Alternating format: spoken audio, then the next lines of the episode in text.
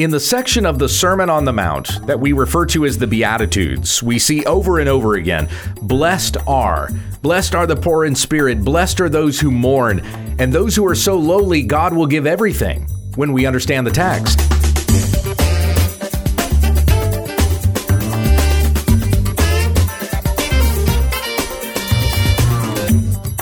This is When We Understand the Text, a daily Bible study in the Word of Christ that men and women of God may be complete, equipped for every good work.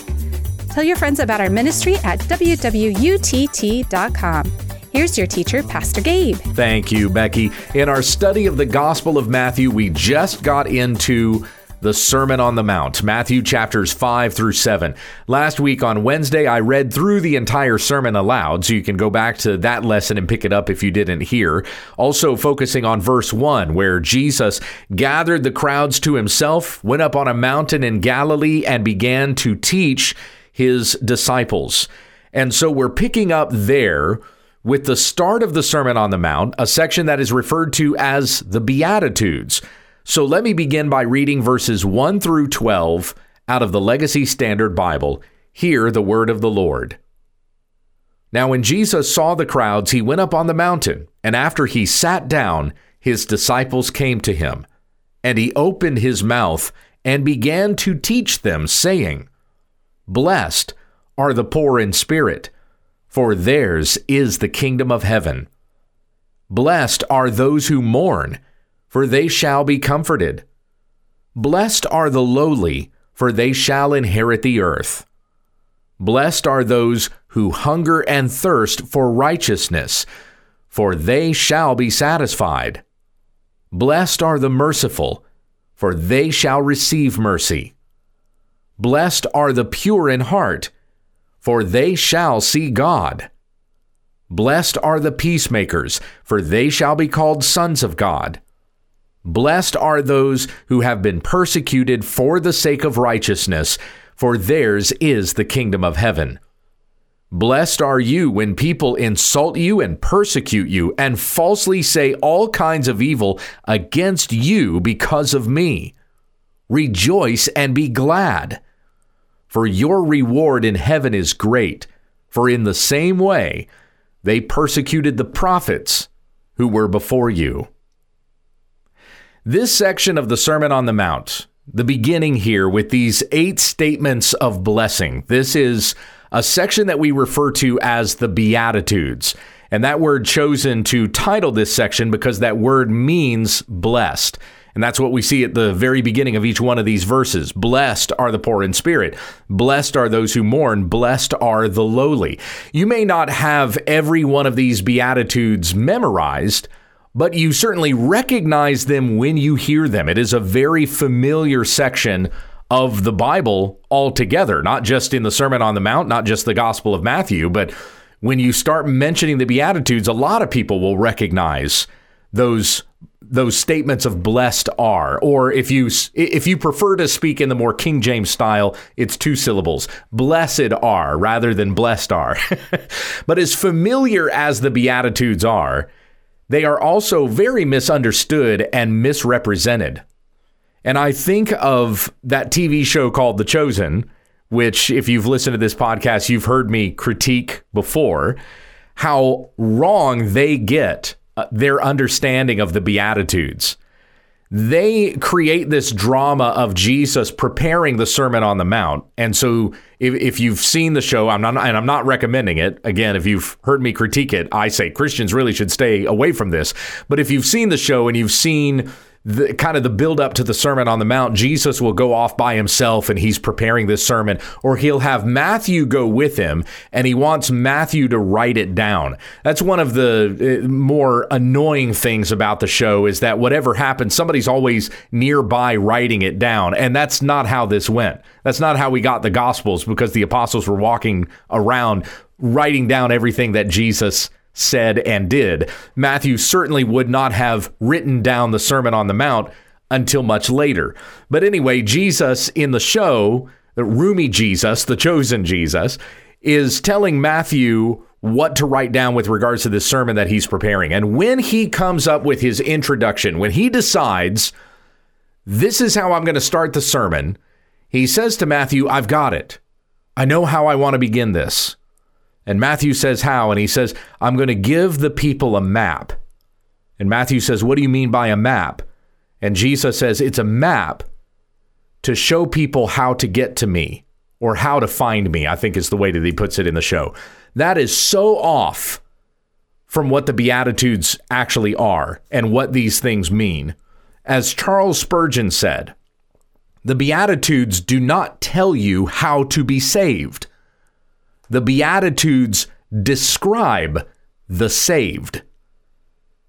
So, what we're reading here in these eight Beatitudes is a description of those who are truly followers of Jesus. And remember, that's who Jesus is talking to.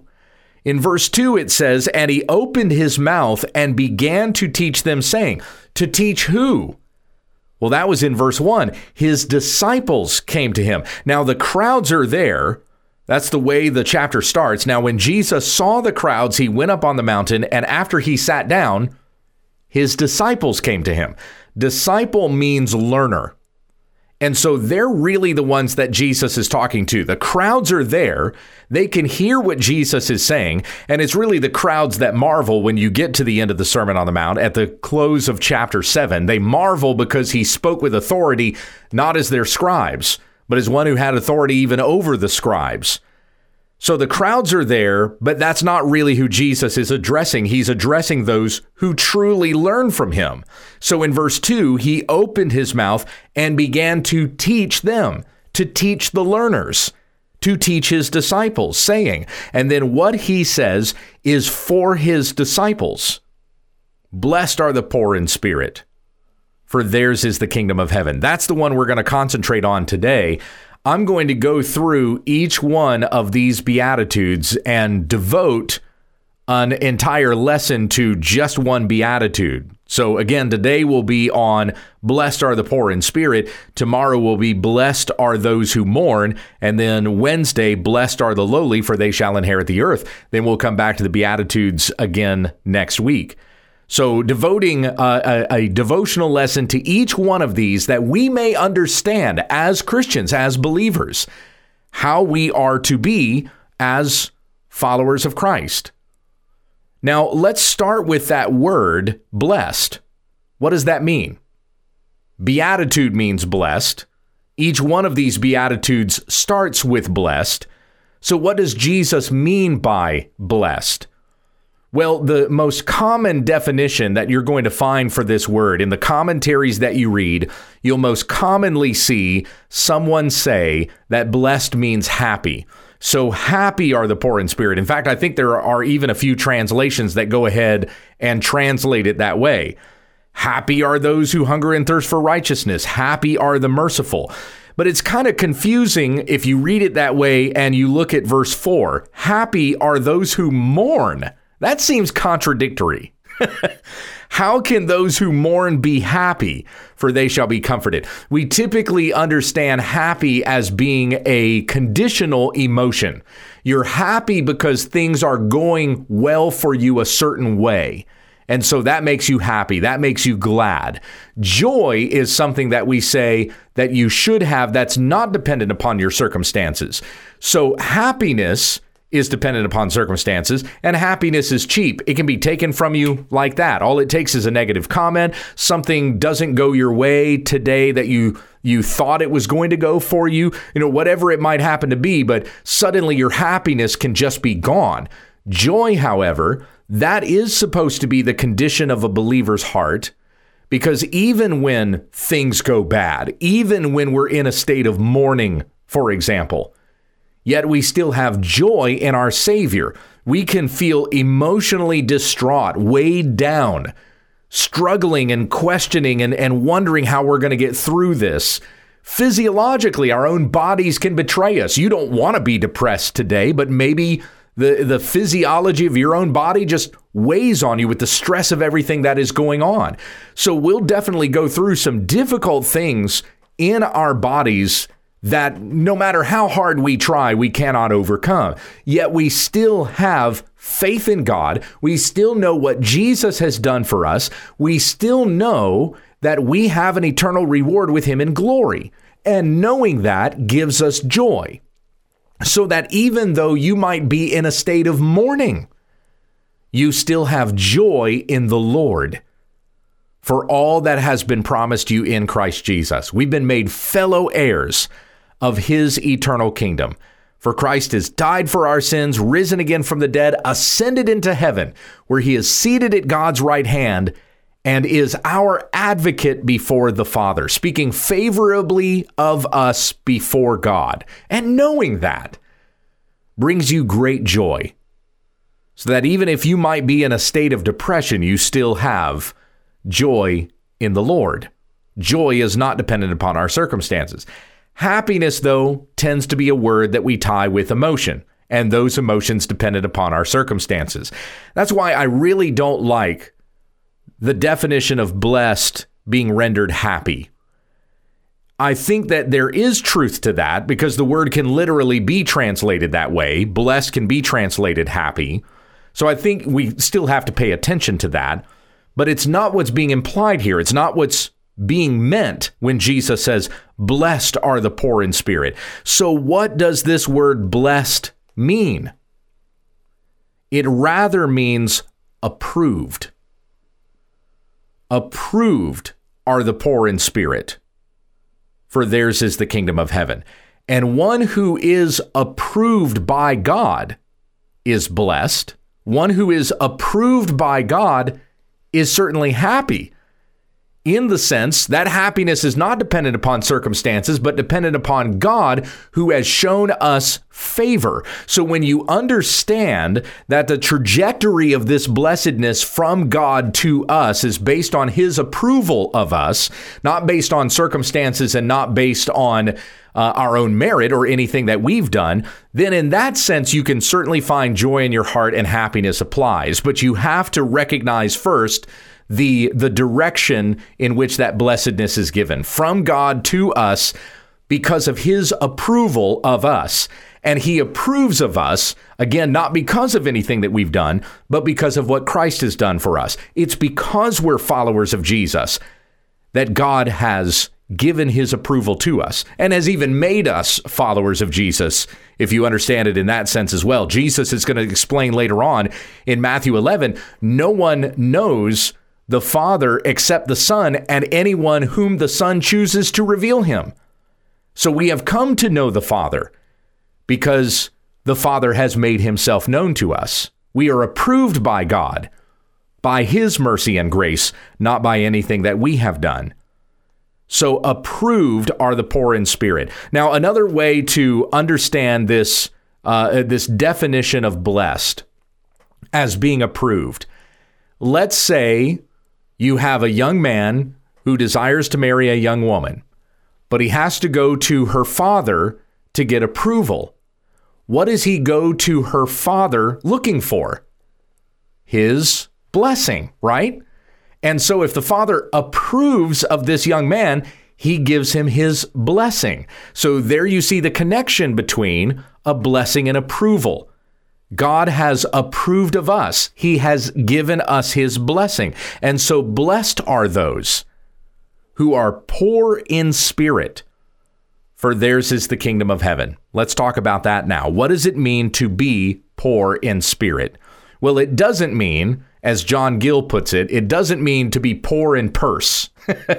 so to be poor in material possessions or to be poor in the sense that you don't have much money. That's not what Jesus means here, especially because we have that descriptor, blessed are the poor in spirit. Although many take this beatitude and the way that it's worded in the Gospel of Luke, many will take it to mean that the poor are blessed. Those who don't have much, those who are the low and destitute in society, they are automatically blessed by God. And some even take that as far as saying that a person who is poor, who is destitute, who is impoverished, they automatically have salvation. They're blessed. They will receive the kingdom of God because that's what it says here, after all. Blessed are the poor, for theirs is the kingdom of heaven. I made a comment on social media. This was a few years ago. I was still living in Kansas at the time.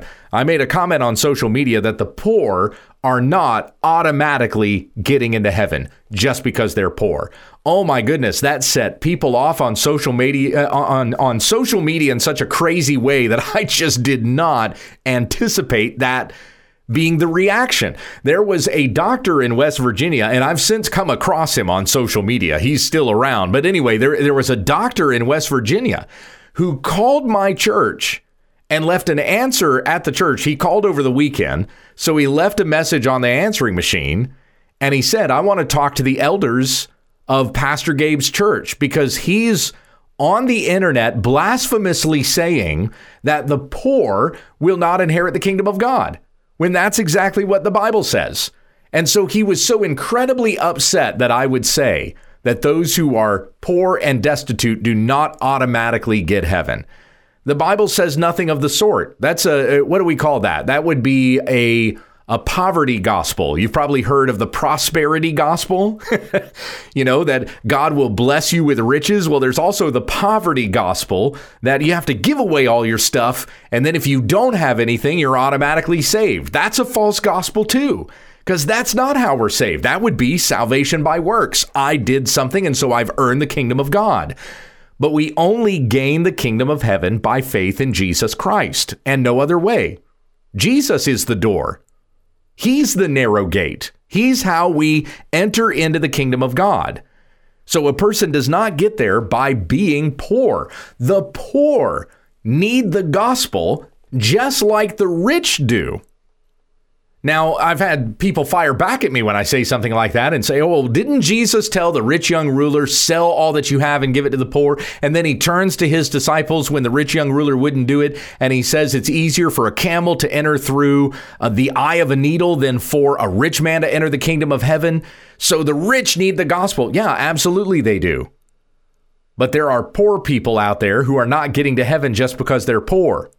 They need the gospel also. It is only by faith in Christ that they can be saved. That was a lesson for the rich young ruler or those who would be rich. And Paul gives warnings to the rich as well in 1 Timothy chapter 6. But even the poor man needs the gospel. Even the poor man cannot rely on his works or his condition to get into the kingdom of God. He must depend upon Christ. We have to share the gospel with all. So, what is meant here when it is said, Blessed are the poor in spirit? Again, we understand the Beatitudes describing those who are followers of Jesus. So, a person who follows Jesus is one who recognizes that he is poor in spirit. There are many who are destitute but still might proclaim their own righteousness by their works. They're poor by uh, in a material sense, but they're not poor in a spiritual sense. They think they don't need anything. I'm good. I'm good without God. God has to love me because I'm a good person or I'm poor, so he's automatically promised me the kingdom of heaven. You know, whatever reasoning they may have in their minds. But they are not poor in spirit because they don't recognize their destitution in spirit. I cannot get into the kingdom of God. I cannot stand in God's presence on my own merit. I don't have any merit in order to come into God's presence, in order to fellowship with God. I've got nothing to bring.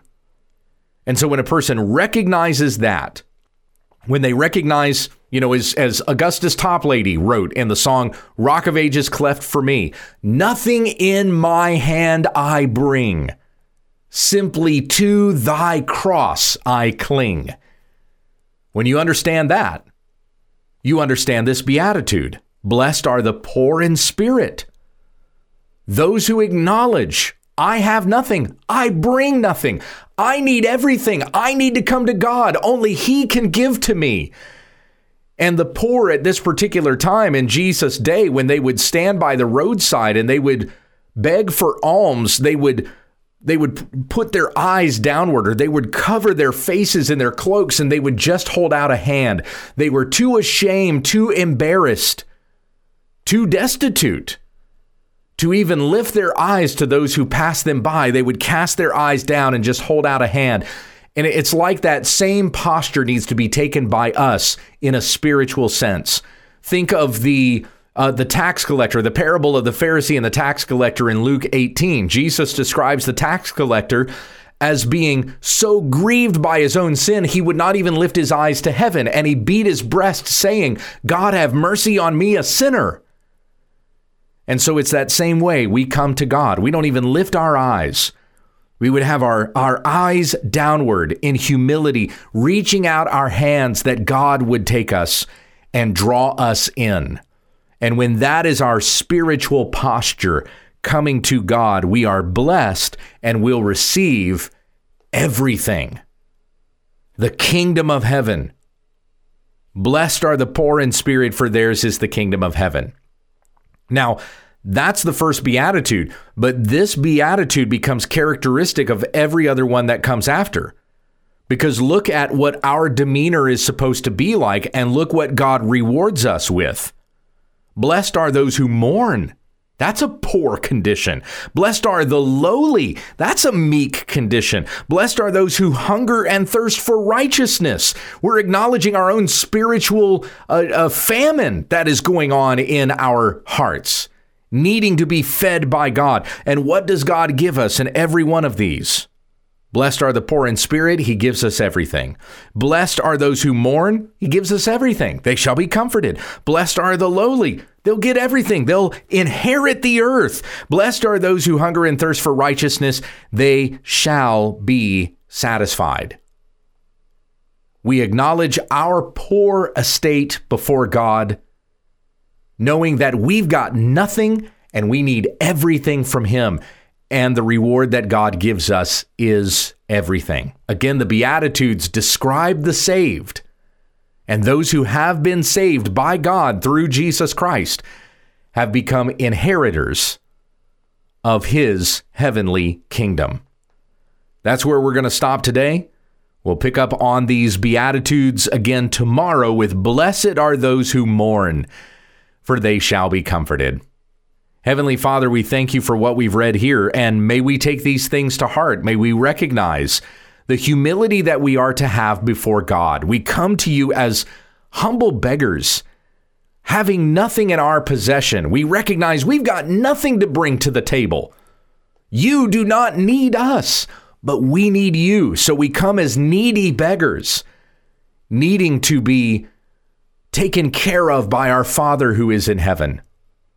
And when we come with such humility, begging that you would fill our souls, you have promised us even your very kingdom. For belongs to us the kingdom of heaven. And that fills us up not just with hope for the future, but even in our present circumstance, even in our present situation, we have hope, we have joy, for God has shown favor to us, such favor, such approval that we would be able to dwell with you forever in your glorious kingdom. Teach us and guide us in these things as we go throughout our day. It's in Jesus' name we pray. Amen. Thank you for listening to When We Understand the Text with Pastor Gabe Hughes. If you'd like to support this ministry, visit our website, wwutt.com, and click on the Give tab in the top right corner of the page. Join us again tomorrow as we continue our Bible study when we understand the text.